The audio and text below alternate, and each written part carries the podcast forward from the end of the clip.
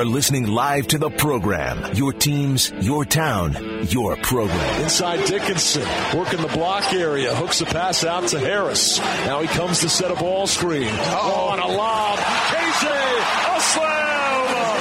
Wando set him up, and so did Big Hunt. And KJ ignites the Fieldhouse crowd. Here's a lob from 60 feet. One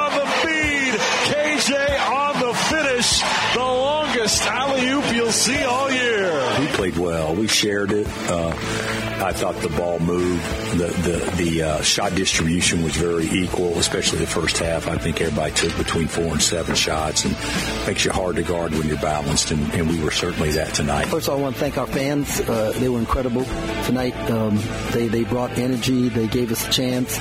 Um, apologize that I didn't have our guys ready to play. This is not on them. This is on me, and uh, we will do a better job. And now, eagerly awaiting the WTF Classic tonight, Soren Petro. I love it. Uh, right you are, Kay. That's what you've dubbed it. Let's be clear. I have. That's what you've dubbed it between Mhm. Mizzou and Arkansas. Yep. I had different uh, things I call it the what the hell happened to our season? What are we doing here? I thought, how about just the WTF Classic? 40 minutes of what you know it's, it's what the? I used to joke when when uh, after Mike Anderson left he, he called it 40 minutes of hell and suddenly it was 40 minutes of what the hell. Right. So that's kind of what uh, tonight might be. Uh, don't you think the ratings are going to be through the roof? oh yeah I think I think people will be I mean lining up to get out of that place. Anyone who's in there they learn that game is being played they will immediately well, walk over to Harpo's We, we, we, we've got the other two that played last night Yes, that we yeah. can talk about. We Yeah, that's what- that was what was in the- in the- Um, KU uh, getting the job done last night. K State not so much. Um, let's start with college basketball. You can grab a phone line right now, 913-381-810. Happy to talk Chiefs. I know a lot of people are, but, uh, you know, we don't have a game this weekend. So we'll we'll touch on a little bit here on on the college basketball. I do feel bad that we just the Chiefs just absolutely cannibalize everything going on around them uh, because of how big they've become. So, but uh, I do want to talk some college basketball. They are here. a monolith. Uh, K State, uh, Jerome Tang, tough week. Yeah, that's hard to have a Tough season. seven days than that. Yeah, and it really kind of has started from from the get go. I mean, from what was almost as high as you can get, uh, an Elite Eight run uh, last year in your first year, and then to come back, have some pretty good expectations that you're going to be a pretty good ball club, lose one of your best players, and end up, based upon credible reporters reporting, sideways with the president of the university. Come out and make an apology that doesn't really give any kind of solidarity that we all feel like felt like his arm was being twisted into going out and making said apology. You know, like right after he got his raise, since then, all downhill. Tomlin gets into trouble, then Tomlin has to be cut from the team, then there's the drama with the president, and then the season got going. They lost immediately to a USC team. You're like, eh, you know, it's USC. They're, but ranked. they're not they good. Dudes. They're not good, Yeah. it turns out. No, yeah. And now you've had a Lost week. to a ranked Miami team who's now not that up good. and down. Yeah, been spotty. They're out of the polls, and I think even out of the bracketology right now. I don't think they're in the field right now. Neither's USC. So um, their resume is not looking that good. And they went into a stretch of three games against ranked opponents. They play a great game with Iowa State. Great game. And that ends with a bizarre exchange between Jerome Tang and TJ Otzelberger, the coach at Iowa State. Comes out that K State is alleging that Iowa State was trying to film their huddle. TJ Otzelberger, you know, vehemently denies that. Then you go and take a pummeling at the hands of Houston. And this was the game that you come back And even though Oklahoma's ranked, you're favored by two and a half points. Well, and after after that game, well, I guess it was leading into this game. I didn't want to jump the gun, but Yeah. there was a stop in between that game and this one, and that was Tuesday when he led off the his weekly press conference by apologizing again for commenting about the officiating during the post game show from the Houston loss, and then last night. So, you know, we were talking about this, and for the WTF Bowl, or what are you calling it? Mm-hmm. Classic. Again? The WTF Classic. Basketball games are always the classic. It's a classic. Yeah, coming your way uh, tonight with Mizzou and Arkansas. One of the things we were looking at is how it's kind of been, because Arkansas is having such struggles, diminishing returns for Eric Musselman. You know, he hit the ground running in a COVID year. They they had a rough first year, but then the next year he's a three seed, he's a four seed. Last year they were an eight or nine, and but they made it to the Elite 8 mm-hmm. made a great run, and now this year just one win in conference. So even though they made that great run in the tournament last year, the regular season has been getting worse. Yeah, they were eight and ten in the big in the SEC last year. so- Yeah, they've been getting worse as time has gone along. And so we wondered aloud, well, is this the new order? Dennis Gates had a great first year. Now he's having a really bad next year. Jerome Tang is not having a really bad second year, but when you don't get this win against Oklahoma, which is the one of the three since it was at home mm-hmm. that we thought you could get, we mentioned we thought it was important to come back and at least play well. If you don't get the win, KenPom predicted a, a uh, one point loss to Oklahoma. The odds makers had you two and a half point favorites which worked really well when they were favored against Baylor. Same kind of situation. yeah. And you just come and lay an egg. That's a that's it's been a rough second season. The honeymoon was pretty sweet. The beach is nice. Ain't tired of her crap yet. she ain't tired of your crap yet. Well, year two, somebody needs to pick up their damn socks. and he was on a glide path from the get go. He nails the the introductory press conference. He's winning from the outset. He beats Kansas. He sails into the NCAA tournament as a three, gets to the Elite Eight. It's fantastic. There is no problems. Year two, different Yeah. for him and, and Dennis Gates, first 25 win season on a Hall for a first year coach. He and Tang were the only two that did it last year, and they've sailed into some issues, and it's uh, it's an interesting We- dynamic. We, looked up Bruce Pearl. Bruce Pearl hit the ground right away at Auburn, got them turned around in like year two. And you're like, oh my God, Auburn's going to be like a top 10 team every year. He's been up and down, mm-hmm. up and down. And so I'm wondering if the new transfer rules, if NIL, when you come in as the new coach, because, you know, again, and Dennis Gates, the biggest example here locally, when you come in as a coach and like everybody knows, well, I'm going to be his guy. Anybody who sticks around ain't his guy. So they got all the minutes. They got 200 full minutes to hand out because ain't anybody his guy. And so that's your biggest recruiting pop. Then you head back out on the road and you start telling a kid, "Hey, come, come be a part of this." Well, you already got a guy. Yeah, but you, you're you're good. Yeah, but yeah, mm-hmm. over here, this guy's new over here. I, I'm his guy.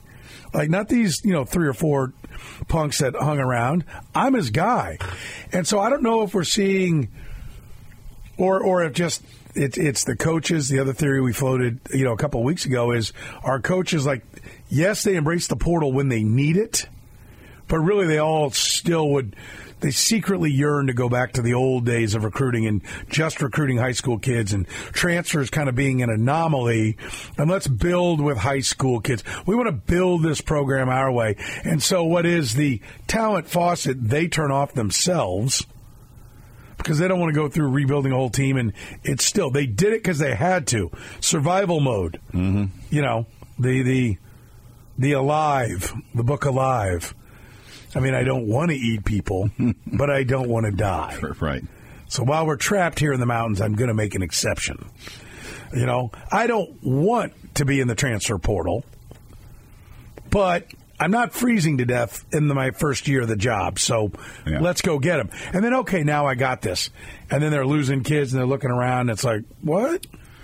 And that was, I mean, Dennis Gates was certainly known as a guy who recruited, it was a, a high school talent recruit guy. And he did that pretty quickly here. But the problem is, it, it, it's one thing nowadays. You go out and you recruit a great high school class. They they're not ready to play yet. He, this this great class he's got there, they're not even ready to be at the school yet. They're still in school, and it's different to recruit a lot of talent of people who are already all, all over the place. And he had the, the, the fortune of having an NBA first round pick inherited. He brought a guy with him uh, the, in in D'Moi Hodge, but he dove into the portal this year and, and really he Tamar Bates has finally started playing. He looks like the star they hoped he would be, but nobody else is. They got a seven five guy who can't rebound. That's a problem. They have like half a, dozen seven yeah. footers. I Aidan, mean, nobody Aidan. looks better cheering from the bench than Mizzou. And, and, the the flaw of well, we got we got a great class, which, which by in. the way is is a Hamilton philosophy. Florida State is always one of the tallest teams mm-hmm. in college basketball. Like when in doubt, take the tallest kid. Yeah. seems to be their mo for going out and, and getting talent. And the flaw in banking on uh, high school players is that he got one of the best high school players in the in the country, and then certainly in the area, and Aidan Shaw, and he has, just hasn't developed. He's in his second year, and he's really no better now than he was at the beginning of last year, and so the result, he and Eric Musselman will play a game tonight in which they've combined for one conference win in 14 tries, and that was a two-point win by Arkansas over a middling A&M team a couple weeks ago. Uh, nobody in Columbia or Manhattan are going to cast aside uh, Dennis Gates or Jerome Tang. Certainly not Jerome Tang. Dennis Gates is having a bad year. I mean, he, yeah. he really could use a win because it's, you know, it'll almost be like, okay – year one, you you all the all the cred you built in year one is could be completely destroyed. Going to go this bad, you're going to be like, I mean, you could be. He's he'd be behind where he was at the beginning of last year if this year continues the way it has gone. I yes. Think. Yes, because Cuonzo Martin because, was, the mess you inherit was somebody else's. This right. is your own. Yeah, you created this mess. So yeah, I, I think it is it's kind of interesting what's going on right now. And Jerome Tang, I appreciate him saying, "Hey, this one's on me." Uh, I, I, think that's what you need to do mm-hmm. as a as a coach, and so he took the, the full blame, and that's great. But and and obviously, I think he's probably sitting there going, "Wow, it look real different if I had Tomlin." For sure. And and I think that's true, and I think you've got to keep that in mind if you're a K State fan and how you evaluate him. But um, I'm starting to think the little run of success. You know, the Baylor game it's going to be really good that you got that. But Central Florida, West Virginia, you know, playing tough against Texas Tech, but losing, then beating Baylor and Oklahoma State. Central Florida, West Virginia, Oklahoma State figure to be the three worst teams in this league. Yeah. And so it seems to be very schedule driven. When you played well against Iowa State, but let's be clear, in the last two minutes you did then end up losing by eleven. Yeah. And then you know, and, and I don't the tournament the selection committee's not going to go watch the game and be like, yeah, I mean, they'll do somewhat of a deep dive, but it's still going to be an 11 point loss to Iowa State, yeah. 22 point loss to Houston, and a 20 point loss to Oklahoma. You better get right against Oklahoma State. They didn't lose a, one game by 20 last year, and Bruce Weber only lost one game by 20 in his final season uh, two years ago. He did lose a boatload of them the year before that when they went 4 and 14. They lost like six or seven, including three in a row. Uh, but this is this is something that they haven't approached the last three seasons, even in the, uh, the dying year of, of, of the Weber administration. And at Oklahoma State, that's you. Then you got Kansas at home that's got to be a W. Yeah. Or else you're four game skid going into playing the, the Jayhawks at home or not, man. That's a rough patch. I don't think he felt like he'd have a, a must win game at Oklahoma State on on um, February 3rd when the season began. No. Um, KU has Houston, mm-hmm. and this is their chance to, you know, and that's on Saturday. Uh, they've got Houston on Saturday. They get right in a big way against Oklahoma State. But if they're going to lay claim to a conference championship, you can't go two games down to Houston. Nope. So they have a giant game. So in route, no look ahead, just simply handling business against Oklahoma State, forced to use their bench. Um, you know, I I I don't think that uh, McCullar is going to miss too much based upon the comments we heard from Bill Self. The, the bone bruise uh, ended up being the reason why he didn't play. Maybe this will be a good thing. They got some production out of their bench, just a little bit at least. Timberlake, seven points. Um, you know, I think that's at least a little bit of a positive. Marco Jackson gets to double digits, stepping into the starting lineup. maybe this will begin to, to form a bench for them, but, you know, they were the opponent you had to play that night. You did it without one of your veteran leaders. Uh, yeah. Nice job. You, you know, yeah, you, there were no problems. When you cover but there's the not a lot to celebrate no. here, other than Timberlake and Jackson managed yeah. to put the ball in the hole. When you cover the spread in the first half, you've done your job mm-hmm. that night. Yeah, uh, but uh, you know, for Kansas, this needs to be the start uh, of something better.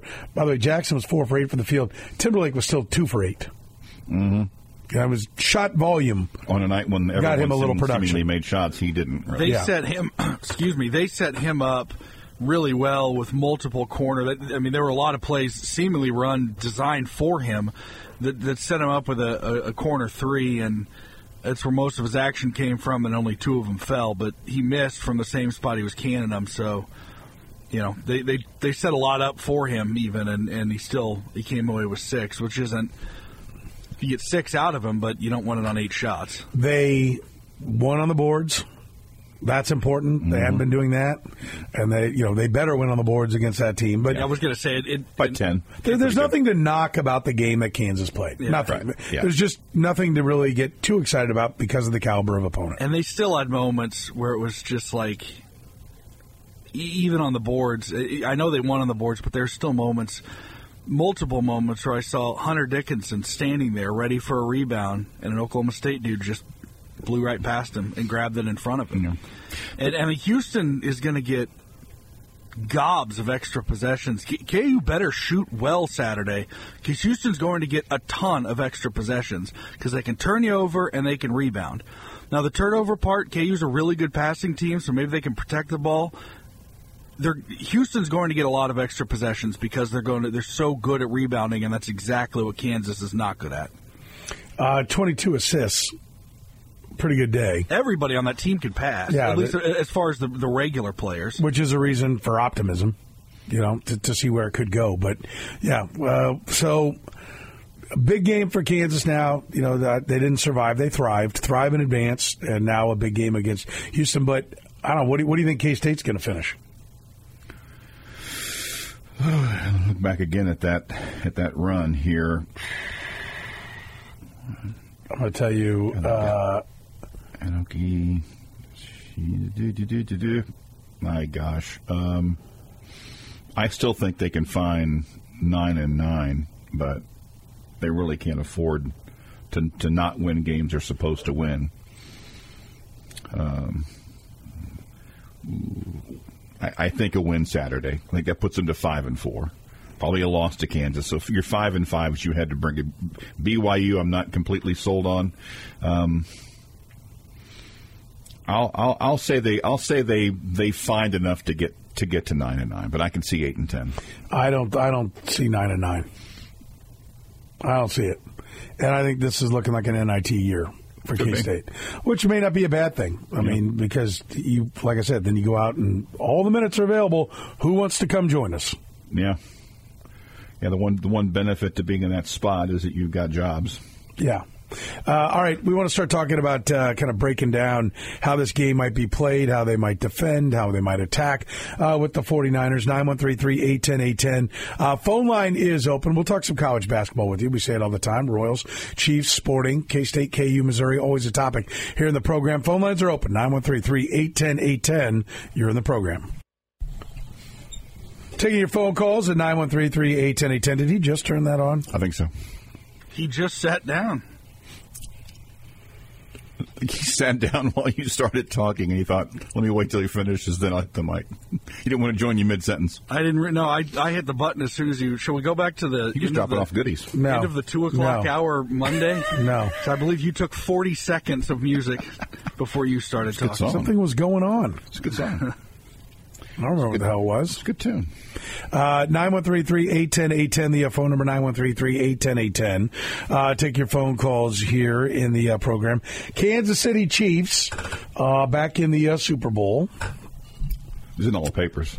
Yeah, maybe you read about it. Uh, maybe you heard about it. We've talked about it. Um, who do you want to take away if you're Steve Spagnuolo from the 49ers? Like Christian McCaffrey's the easy one. Yeah. But he's the hardest one to take away because he can line up anywhere. Yeah. You know, are you with, uh, you know, facing the 49ers.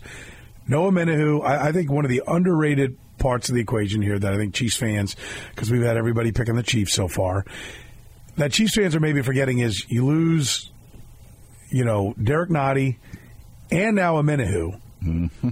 You know, you're, you're just going to wear out your frontline guys. It's time for Felix Anudike Uzomah to step up and play. He's going to have to play. But I think it is kind of interesting. And maybe, I'm not going to say it, it's better for Steve Spagnuolo because it's not. It's always better to have all your personnel and be able to do anything. But there is an element of like, oh, how's he going to play now? Now they got a little bit of a look with how they played the rest of the game without Omenihu. Mm-hmm. But you know, does he go NASCAR package? Does he does he leave one big on the field because you know Omenihu worked into the interior pass rush part of the equation, and and that's that's a big loss. There's no one to step in there. Mike Pennel was already stepping in for Derrick Nnadi, and now when you take Omenihu out as an interior pass rusher, are you asking Pennel and Chris Jones to play even more snaps? The two biggest guys you have on the field for that defense. I mean you know, you could get to the third, fourth quarter and those guys are gassed and getting shoved all over the field. So I do think the quantity of injuries and the quantity of snaps that need to be replaced on the defensive line is going to be an issue that Steve Spagnuolo is going to have to wrestle with. Yeah, because uh, as much as the defensive line is a rotational deal, and going into a game last week when they knew attrition was going to be a problem, Felix Anudike-Uzomah was not active it's hard for me to believe that they're going to get any measure of good production from a guy who wasn't even considered part of the rotation in their most important game of the year. So it'd be nice to think he'll go come in and show some flashes that he showed in, the, in, in some of the early games of the season. That game against the Bears, although you kind of wonder how, how important that was, as bad as they were playing at that point. But I don't know. You can expect very much from him. So you're going to have to probably get it from the players who were already there and find a way to just. This is one of those games where I think Chiefs fans need to be very, very happy that they've got one of the best schemers of defensive football that the the league has seen in recent years. Uh, they're going to really lean, I think, on Spagnuolo's not only his ability to come up with the, a couple of schemes before, but know when to move things around. That was a lot of what he did against uh, the Ravens. Was that he didn't just do one thing really well. They moved guys around. That Lamar Jackson never knew where the, the pressure was coming from at any. And they're going to have to do something very similar. If he can do that, I think Brock Purdy might throw you a couple.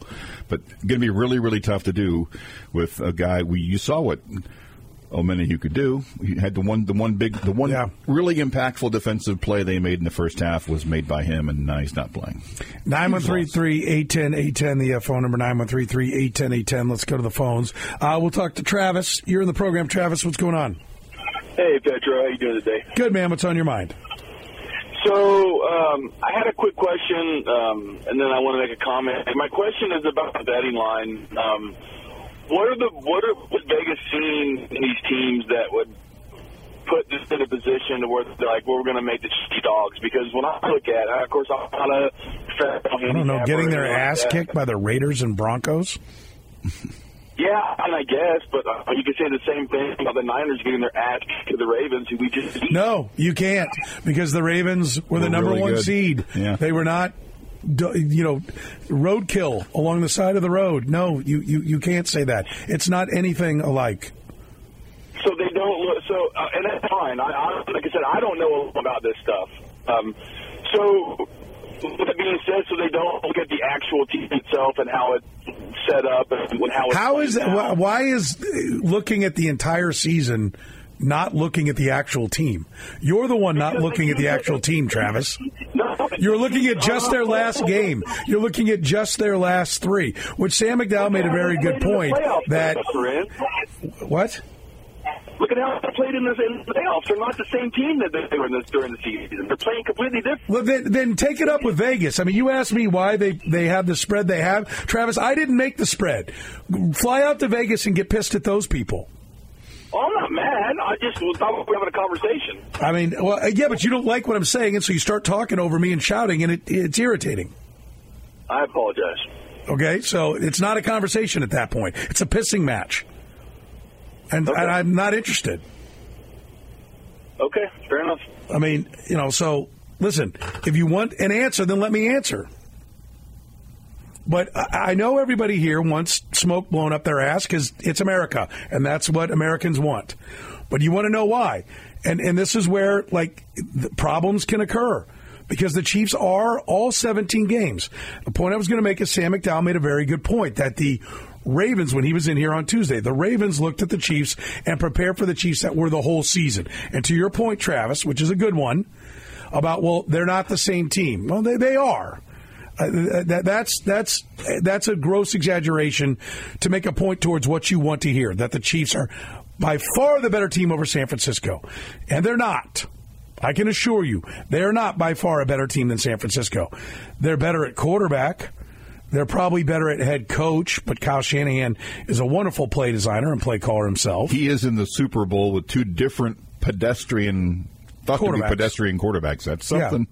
Yeah. Um, and, was the only coordinator to get Matt Ryan to a Super Bowl and had right. Tom Brady down by four touchdowns. The man Patrick Mahomes is 0 2 against in the Super Bowl, Kyle Shanahan had on the ropes. Okay, so all those things matter. All those things count. All right. Now, are the Chiefs playing their best football? Yes, they are. Are they playing flawless football? No. Uh, Creed Humphrey still rolls the ball back there, and I'm sorry, the ball on the ground without a Chiefs hand on it on offense is scary business. And it hasn't blown up on him because Patrick Mahomes is really athletic. It does waste plays. A couple of them a game are just throwaways because he doesn't get the ball in the quarterback's hands. And that at some point, if he keeps doing it, is, is going to end up being a turnover. They're not the ball is odd shaped. They're not all going to take that perfect bounce and skip to him. All right, so what are they looking at in putting this line? Christian McCaffrey's better. The best edge rusher is Nick Bosa. The better receivers play for the 49ers. Yes, throw in the tight end. The better Kelce's better than Kittle, but the, their their overall receiving corps is better. Brandon Aiyuk and and Deebo Samuel and George Kittle is better than Rashee Rice, Travis Kelce, and MVS. Their linebacking corps is top shelf. Fred Warner is maybe the best linebacker in football. Their defense overall is not as good. The Chiefs' defense collectively is better. The Chiefs' secondary is better. But you ask where they get this? Well, because the Chiefs aren't better at every position and every guy. And if they were so good, why did they lose six games? And if the line was so wrong, why is it still there? And why is the why is the money line inching its way towards San Francisco? Why is the spread where it is? Because Las Vegas understands, odds makers understand something that you don't, Travis, and that is that the Baltimore Ravens were 18 inches away from tying the game against the Chiefs. A game that this town is viewing as just a rout and ass kicking of Baltimore that didn't allow them to do anything. They were one extraordinary play by L'Jarius Sneed away from tying the football game. And the Chiefs offense did literally nothing in the second half. I mean, I would ask you, Travis, how can you not see why they're making them a two and a half point favorite? What are you missing? I think part of it is a lot of people are casual football fans and passionate Chiefs fans. You know, I, it's it's in, in the Niners what you've seen of the Niners is whenever you got done watching post game of the Chiefs game, you took in a little bit of Niners and Lions, and that's what you know about the the Niners. They're really good. They were the favorite to win this thing when it started. The Chiefs have already won twice as an underdog. Do I think the Chiefs, there's a reason to make them favorites? Yes. Do I think this thing, the spread is probably going to be negligible? I do. I, I, think they're fairly evenly matched. I think the Chiefs are playing their best football, largely by getting rid of the negative players, getting Kadarius Toney off the field, Sky Moore being off the field, and just concentrating on the guys who can actually catch the football and even living with one that doesn't catch it well, MVS, and saying, well, it's going to be 50 50. We'll take it. It's better than what we're getting elsewhere. At least he doesn't knock it up into the air for pick sixes because we can't run any route down the field with Kadarius Toney. At least MVS can run a route down the field. And if he doesn't catch that, it probably falls harmlessly to the ground. When Kadarius Toney doesn't catch it, there's 11 defenders behind him. And it goes for pick sixes. So, yes, they're playing better football, but the notion that they have just pummeled the Ravens and Bills is erroneous. It's wrong. And they're taking on more water. They're they lost a really good football player in Charles Omenihu. And so it's Chris Jones, who has looked worn out late in games because of the quantity of snaps that they're playing. You know, the good news is the 49ers offensive line isn't the best. Trent Williams is really good. The other four guys are, eh. And I think that's what's intriguing is how will Steve Spagnuolo attack that, that O line? I think that's intriguing. 913-810-810. Uh, let's talk to uh, Jazzu Jay. You're in the program, Jay. What's going on, buddy? Hey, Soren. Uh, hear what you're saying, but I would say, too, let's remember this is also the 49ers team that was one uh, not too far away from uh, losing to the Packers, too, at home. Oh, no doubt. the they they they've been down the last two games, but it also, you know, that, that also speaks to in a half of football, they've overcome deficits both times, and Brock Purdy hasn't wet his pants. Like, if we think Brock Purdy's going to sit back there tapping the ball for half an hour when he sees some coverage, I don't think so. I, and I don't think Kyle Shanahan is going to come up with the goofy ass game plan that the Ravens did either. So, I mean, I hear you. Listen, i- if the Chiefs roll, we'll say the 49ers defense got ex- got exposed and you know Steve Spagnuolo is a genius. If it ends up being a game or the 49ers win, what are we going to say? I think it depends how the game plays out, right? Like if, if the Chiefs lose a game where it's like 17 to 10, it, basically the Baltimore score, except it's the Chiefs are the on the opposite end of the 49ers. You know, I think you say, well, the offense could never get it going with the wide receiver corps they had, or who knows, right? But if you if you lose a game that it's like the the Eagles Super Bowl score last year, then I think that narrative's a little bit different, Surratt, uh, on that maybe. But can I ask you something though? Because I'm squinting real hard. You know what this 49ers team kind of looks like a little bit if you squint hard enough with a different coach, mind you. Kind of looks like the Chargers a little bit. Got an okay quarterback, loaded wide receivers, a lot of big names on defense. You know what I do if I'm Andy Reid? I whip out the the playbook he had against the Chargers a couple times because this Niners team has all the same parts that the Chargers has, even quarterbacks to an extent. I, I'm not a big believer in Brock Purdy. I guess we'll see, and I'll pro- I might eat my words on that. But Purdy and Herbert kind of look like one and the same. And so, do you see any similarities outside of the coaching, just roster to roster, that the Chargers are kind of the 49ers or vice versa if you squint hard enough? I mean, I think it's a, I think it's a fair comparison, but I think the coaching's an important part. Like just being like, oh, other than the coaching, well, that's important. it's a big part of it. Well, who's a better quarterback than Soren? Would you say Patrick Mahomes is, but or- uh, Patrick Mahomes No, no, is a no, I better is a better quarterback than than Russell Wilson, and he didn't beat him. He's a better quarterback than I mean. It's it, listen, it's the most important factor on the football field, but it doesn't just end there, or the Chiefs wouldn't have lost six times this year. No, no. My my question was: Is the better quarterback? Who would you rather have, uh, Herbert or Purdy? With Kyle Shanahan, Uh, I guess Herbert. Sure. Yeah. Yeah, Herbert. agree. Okay. Okay. The arm, the arm talent is better, but Brock Purdy's really good, and Brock Purdy is, you know, I think kind of the instrument. And thank you for the call, Jay. Kind of the instrument that you know Kyle Shanahan likes, right? He is his kind of quarterback, and so I think. You know, he, he, he executes a game plan, and that's better than some guy who goes off script all the time. You know, Aaron Rodgers, audibling out of everything. Kyle Shanahan comes up with very good game plans, and he does a very, really good job of executing those game plans. 913-810-810, the phone number 913-810-810. I'll take a break. You're in the program. All right, 913-810-810, the phone number 913-810-810. Uh, taking your phone calls here. We had a Royals call. What happened to the Royals call? What'd you do? I scared him off. Crying out loud. Um, He wanted to know why Vegas's uh, win total from the Royals wasn't higher, and you scared him with the other call. Travis is a good guy. I like Travis. He, he calls a lot. He's a good fan. You know, but Come on. if you ask me the question, If you want hear to the know, answer. I mean, if you want to know why it's they're an underdog, that's why they're an underdog. yeah. I mean, you know, You see those those aerial shots of the strip and how massive all those hotels are. you think paid for those? I always say they don't build 4,000 hotel room, 4,000 uh, room hotels in Las Vegas because everybody's right.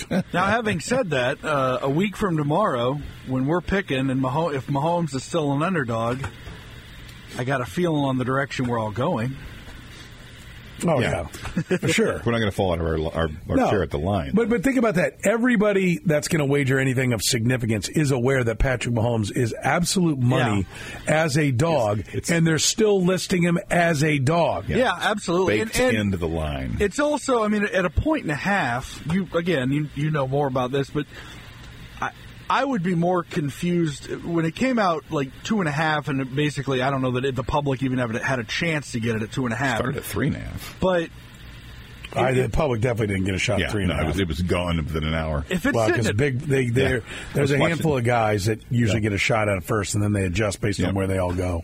it, it, it's sitting at one and a half. It's not four and a half. And and the Chiefs are hovering anywhere from minus money to plus one ten on the money line. So Well, clearly they think it's an even deal. Yeah, that that's the that's the more important part because it's when you get that close, it's almost whoever it's going to win is going to cover, right? So that's the bigger Mm-hmm. deal that that's going on is watch that money line move, and listen, it was, and and I I, I still think that if you ask the odds makers.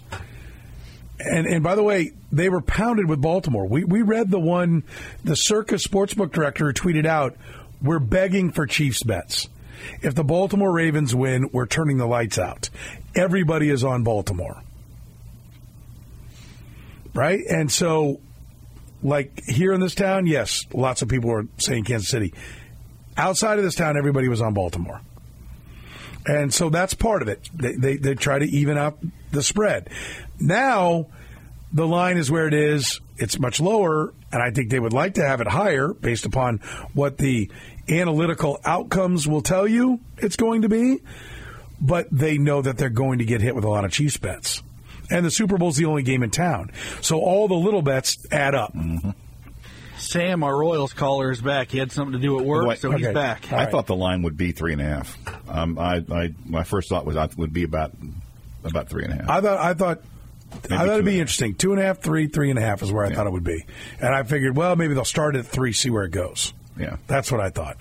Uh, Sam, I know we left you holding uh, in the last segment. Go for it, buddy. You're in the program. What's up? That's fine. Love the show. Love the Chiefs. I'm a baseball guy at heart, though. Okay. So, so two questions for you. So you heard Uh, our JJ Picollo interview yesterday, and if not, you're going to go to the podcast at I will. 810whb.com and check it out. I- it was in the two o'clock hour yesterday. I go to your podcast frequently. Good man. So, uh, first, um, I'm one of the ones that think uh, that uh, Whit Merrifield got mistreated during his time here in Kansas City from 2015 on, uh, the COVID hoax aside. Where do you think he'll end up this year? Secondly, I am yearning for J.D. Martinez to wear a Royals shirt because he would be a, we would have a monster lineup one through seven with our current guys if JD came in. Do you think he would sign with the Royals for the same money he might get from the Giants or the Diamondbacks? Oh, God. Thanks a lot. Yeah, no, you bet, Sam, and I appreciate the call. No. I think you pay a tax uh, if you're the Royals, and I think you saw that with the Michael Wacha and particularly the Seth Lugo deal. I don't think anybody in baseball was going to give him three years, but the Royals. Didn't Frazier even get a player option? Uh, it's a mutual option. Is it mutual? Okay. So you know, but now I think as you add talent, the other guys get less of a loser's tax, right? The first guy to sign Lugo was the big one, and and Will Smith, you know, wanted to sign here. Um, and and once you get those guys in place, and it gets easier. Like, okay, they're doing a little something here. Yeah. here we go, and you can sell Vinnie Pasquantino being back, and you know, that that's the biggest addition they've got. If, if Vinnie Pasquantino's the player they think he can be, you've got a you know hopefully a 340 to 350 on base guy with 30 home run power. That's a huge addition to this team. Yeah, and, and and the tax you're talking about, the easy to understand for me would be everyone listening has a job, and everyone knows another company that you could work for doing the same job. Imagine making what you're making. But going to working for a place you know is worse than yours, would you do it? Of course you wouldn't. You work at the place that has the better situation, and if you went to work for that crap company, you want about five or six thousand dollars more a year. And and I think the Royals' offensive shopping is done. I mean, JJ Picollo, when we talked to him a month Yeah. or so ago, said we'd like to find a left-handed bat. That's still on our list, and you know we could always use bullpen help. You know, I think they've got a competitive situation. That's what he said yesterday uh, in the bullpen, and that they could always use a, full, a few more bullets back there. But I think from there, you know, and he's pretty much said their 13-man offensive roster. He's been very blunt about we're 13 and 13. Like 13 is the max pitchers you can carry. We're going to carry 13. And so their 13 man position uh, list. And he was adamant that no, Michael Massey's the everyday second baseman. Frazier's the guy that will move around and he can play outfield as well. So, but now if Massey goes down or Massey, I don't know that Massey's going to get a month to bat sub 100 right. like he did for a month last year. I think if that's the case, he'll go down and Frazier will play every day until he gets it figured out down there. But they've added to it. And, you know, we had a conversation on our Kauffman Corner podcast, which wherever you get your podcast, you can hear that, Randy Gisarelli and I. And we had Jeff Passan on. And and we had Joe Sheehan on last week from the Joe Sheehan Baseball Newsletter, and both of them were fairly pessimistic. Joe much more pessimistic than Jeff, but Jeff's like, well, they're not going to win the World Series. I don't think they're going to be in the playoffs. You know, the division does, you know, give itself a chance to get in there, but like these players aren't the answer. I think the guy, I don't know that anyone they signed other than Lugo would be on this roster when this team is playing like in an ALCS right? Everybody else is going to come and go.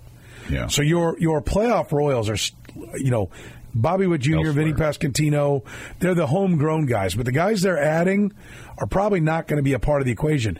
But that being said, when you go out and shop on the free agent market, and you mentioned JD Martinez, if you can make this team into a 78 and 84 team, then you don't have to pay the kind of tax you had to pay for Michael Wacha. Then you'd have to pay a tax for, um, and I always get, uh, I always want to, Zimmerman, right? Jordan Zimmerman. I was, I get confused there, Zimmerman or Montgomery. Anyway, one of the better, better pitchers that's I out think it's there. Montgomery, isn't it? No, I think Yeah, it's, Zimmerman. this is Montgomery from okay.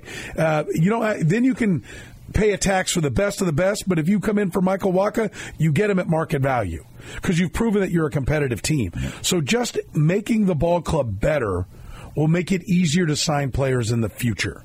So I think that's part of the equation, and it gives you bullets to trade. Which to this point, JJ Picollo has looked pretty good uh, on the trading market. 913-810-810, 913-810-810 via phone number. Uh, we go next to Jeff. You're in the program, Jeff. What's going on, buddy?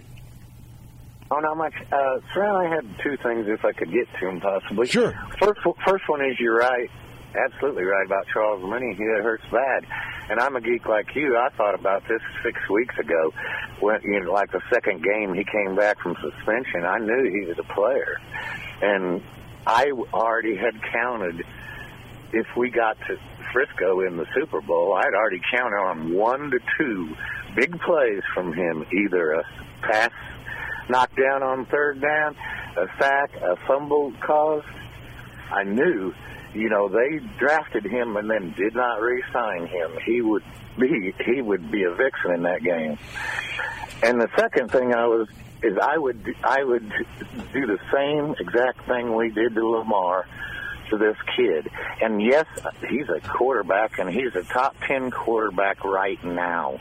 He's a good kid, but I I would force him to beat you just like they did Lamar.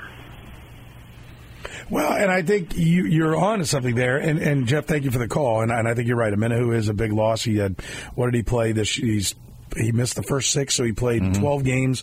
Had eight, you know, or we we would have played in 11 regular season games and three postseason games. So 14 games. Is that right? Uh, I I got think that right. right. Yeah, I I think think he so. might have missed a game in there somewhere too, though. I, I didn't think he played Did that he many sit games. the Did he sit the game where they their seed was decided? How yeah, many he, Oh, they he yeah. Chargers? set that one. I've he seen probably knocked 11 one away. games. 11 games to, with the playoffs. Uh, no, ju- just regular, regular season. season. So well, that'd be 14. 14, yeah. That'd be 14. Um, but he had eight sacks and I think three forced fumbles and batted down some passes. I have to look at his passes defense. I don't know. I don't remember that off the top of my head, but I think that is going to be a big loss. And I think you're right. You know, Aaron Glenn strikes me a little bit of the well, if we're not stopping him, we'll just blitz more. And Steve Spagnuolo is blitzing all the time. He'll just blitz different. And Steve Spagnuolo's got a lot more experience. If they, if Kyle Shanahan comes out with something he hasn't seen, he'll adjust quicker. And we've seen him do that all year. So I, I, you know, the good news is they've got an excellent defensive backfield, and they should be able to hang with some guys, even these guys. And who knows how healthy Deebo Samuel is? And you know, with his shoulder, one, mm-hmm. one hit and maybe he's out. Christian McCaffrey, I mean, was on. Has been on the injury report. I he mean, landed on his head in, in in that last game. So, listen, I I, I don't think the Chiefs got to run and hide, right, or come up with some miracle uh, in this game. But Brock Purdy's pretty good. And he's going to finish, you know, you said top 10 quarterback. He's going to finish top five, maybe second or third in the MVP voting this year. So he's played tremendously. 9133 810 810. Let's talk to Kyle. You're in the program, Kyle. What's going on? Hey, Soren, thank you for taking my call. Um, I got a quick question for you. Uh, leading up to the Super Bowl, would you put? Uh, I know we talked about this briefly, but do, would you put Brock Purdy as a elite quarterback yet, or would you give him more time? And I'll listen off the Okay, air. I think it's a great question. I think if he wins this game, we would put him elite, right? This is probably have the tipping point for now. I, I, I have a lot more respect for Brock Purdy after watching him come from behind twice in playoff games, albeit both at home. And this game won't be at home, but I have a lot more respect uh, for him watching him face adversity and answer the call. So he's on the cusp. Yeah, I would have said he's probably in a third tier, you know, before, but I think you know, if we if we say Mahomes is his own tier, and then say, okay, the top tier is Josh Allen, Joe Burrow, and Lamar Jackson. I think you could comfortably put him in the next one and say he's certainly knocking on the door of being maybe you're ready to drop Lamar Jackson because of his performance and bump Brock Purdy up. Certainly, if he plays well against the Chiefs, we'll be talking about him in that level. You said something during our meeting, our show meeting Monday, uh, and it, I thought it, it rung very, very true. If, if Brock Purdy was a first round pick, people are already talking about that. Yes, he's already there. Those same numbers with a first round pick, he's Yeah. there, no question. Right now, he's still trying to prove well, why why was he Mr. Irrelevant? Why did he go in the seventh round? If he had that first round pedigree, he would be fulfilling the expectations that were already there.